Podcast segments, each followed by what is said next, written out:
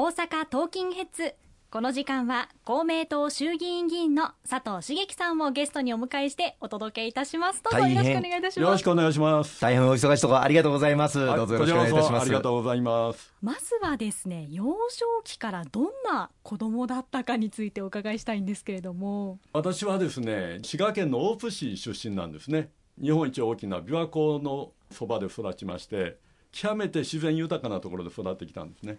笑顔だけがチャームポイント。で極めておおらかな性格でずっと60年以上育ってきたっていうのが佐藤茂樹の基本的な変わらない姿勢ですね。今国会対策委員長をされてますけど、はい。笑顔の佐藤でもう有名です。そうですね。素敵な笑顔で、えー国会対策っていうのは各党といかに人間関係作っていくかということが大事なのでやっぱり怖い顔してちゃいけないんですね。しっかりと笑顔で包み込む。これが基本かなと私自身思ってます小学校中学校高校とかの、まあ、得意科目だったりあとクラブ活動とか何をされてたんでしょうか？えーっとね小学校から高校まで一貫して算数や数学歴史ですね。日本史世界史。こういうものが得意であり好きでしたね。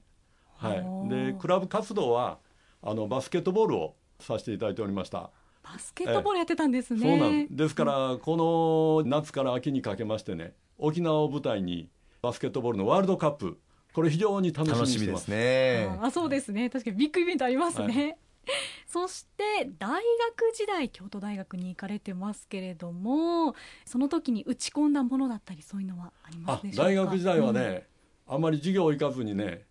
もうほとんど映画館に通ってましたね。えー、そうなんですか、映画をいもう年平均200本ぐらいずっと重ねてました。はい、えー、すごい数ですね、ええ。ですからね映画監督にできればなれればというそういう夢も一つ持ってましたね。へえ。その映画今でも趣味として鑑賞してらっしゃったりするんですか？ああの今も時間があれば映画を見続けてますね。はい。好きな映画とか？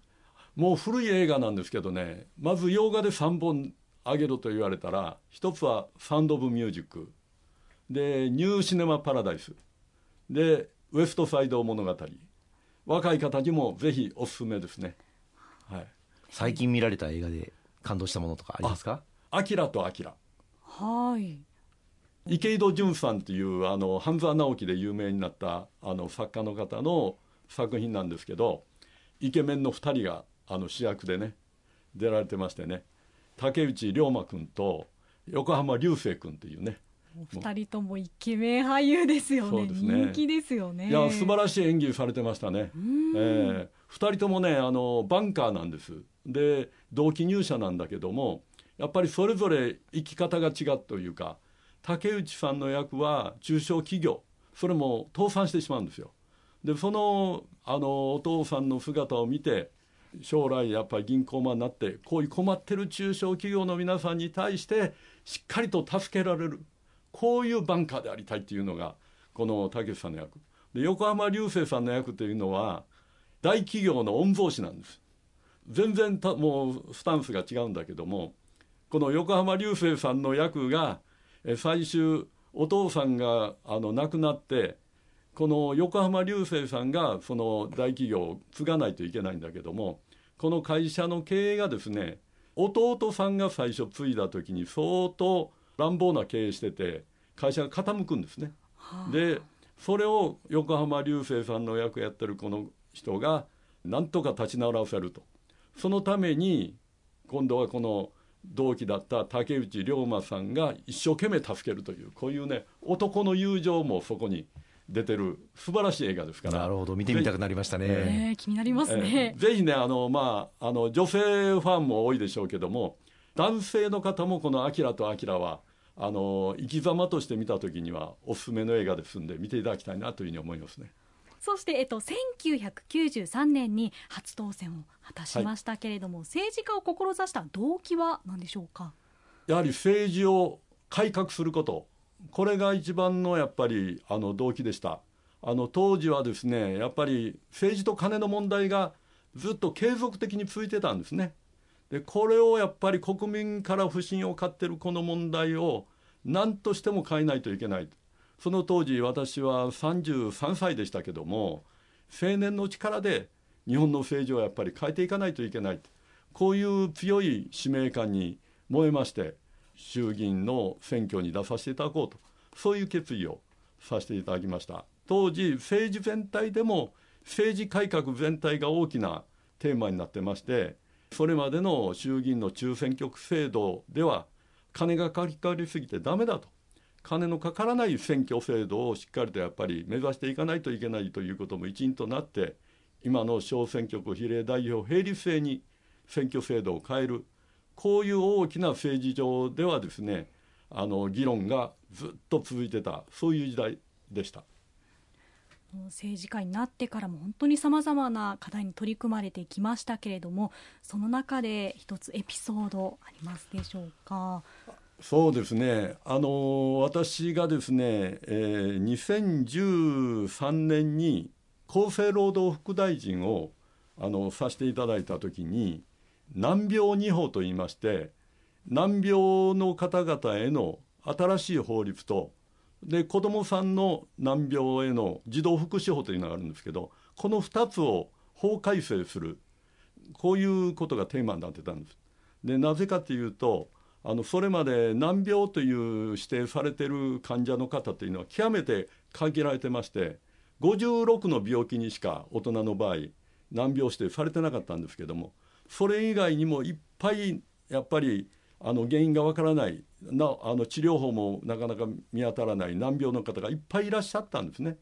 でそういう方々をもう少し幅広く医療費を助成して少しでも助けていこうっていうそういう法律だったんですけど。で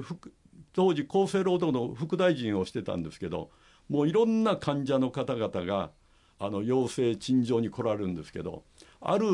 あの病気の方を親子の方を私が厚生労働副大臣のあの部屋におあのお招きしてお話をした時にですねあこれはやっぱり大事な視点だなと思いましたのはその方は福岡から来られたんですけども息子さんが難病にしてほしいという病気の患者の方でお母さんが患者の会の会長をされてたんですけど初対面だったんですけど私に言われたのはあの副大臣この副大臣室なんかに通してもらったのは何回も厚生労働省に来てますが初めてこの副大臣室に入れていただきましたと本当に今日はありがとうございますってお礼言われたんですね。いやこれで事情を聞くとですねやっぱりもう何回も九州の福岡からもう高い交通費払って上京してきてんのに結局そのほとんどあの窓口で話だけ聞いてもらって帰っていくっていうそういうことを繰り返してたっていうんですよ。でこれはですね私自身もあの当時役所の皆さんにもその後あのもう少しやっぱりここはそういうハードルの高い役所ではなくてですねやっぱり本当に厚生労働省なんかは非常に国民生活に近いところでの仕事をいっぱいしてる役所なんでそういう敷居が高いと国民の皆さんから思われてしまったら国民の声が聞けない聞けないよとやはりあのそういう姿勢を改めてあのそういう特にあの厚生労働省に来られる方はいろんな面で病気も含め生活の面も含め困っておられる方々が来られるんだからそういう人の立場に立ってしっかりとやっぱり役所として受け答えをしていかないといけないんじゃないかということをその後あの言わせてもらったことがあるんですけどもそれが一つのやっぱりきっかけとなってですね56の難病指定だったのが法改正によってすぐ直後に300を超える、難病指定に大きく拡張させていただいてでその方の病気もすぐには難病指定になりませんでしたけど法律が通ってから2年後に、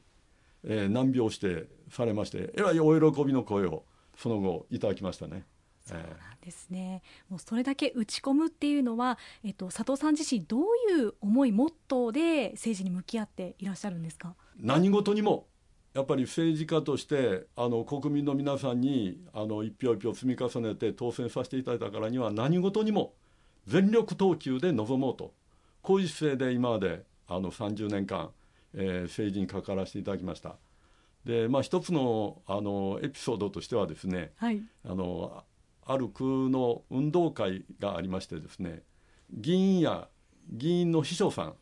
こういう方々おられたら全部出てくださいと言ってパン食い競争のレースがあったんですね。はい。で私はもうその前にその時に還暦前でしたけども横見たら大体もう30代40代の若い議員の方や秘書の皆さんだったんですけどしかしこれも絶対に私自身はもうもともと負けず嫌いなところがありましたから一緒にあのレースを走りましてねパン食い競争ですからパンも食べてでなんとかあのその30代40代の皆さんと競ってゴールして2位に入ったんですよ。すごいですね。でそれえで満足して2位のとこにあのずっと座らせてもらって、えー全体のレースが終わって立ち上がって移動しようと思ったら片方の足が全く動かないえで後々おかしな思って病院行ったらもうこれはもう肉離れですよと。えー。相当重症ですと。そういうふうに言われまして、あの1ヶ月は見といてくださいと言われましたね、うん、あの頭はですね若い時の感覚でもう十分走れると思いながら思いっきりその時はあの気持ちよく走ったつもりでも体が結局ついてこなかったんですね。もう完全な肉離れになってました、まあ何事にも全力投球ということですね。はい。ですね。今日はたっぷりと佐藤さんのこれまでについてお伺いしてきました。本当にありがとうございました。ありがとうございました今日は佐藤茂樹さんでした。今日は本当にありがとうございました。こちらこそありがとうございました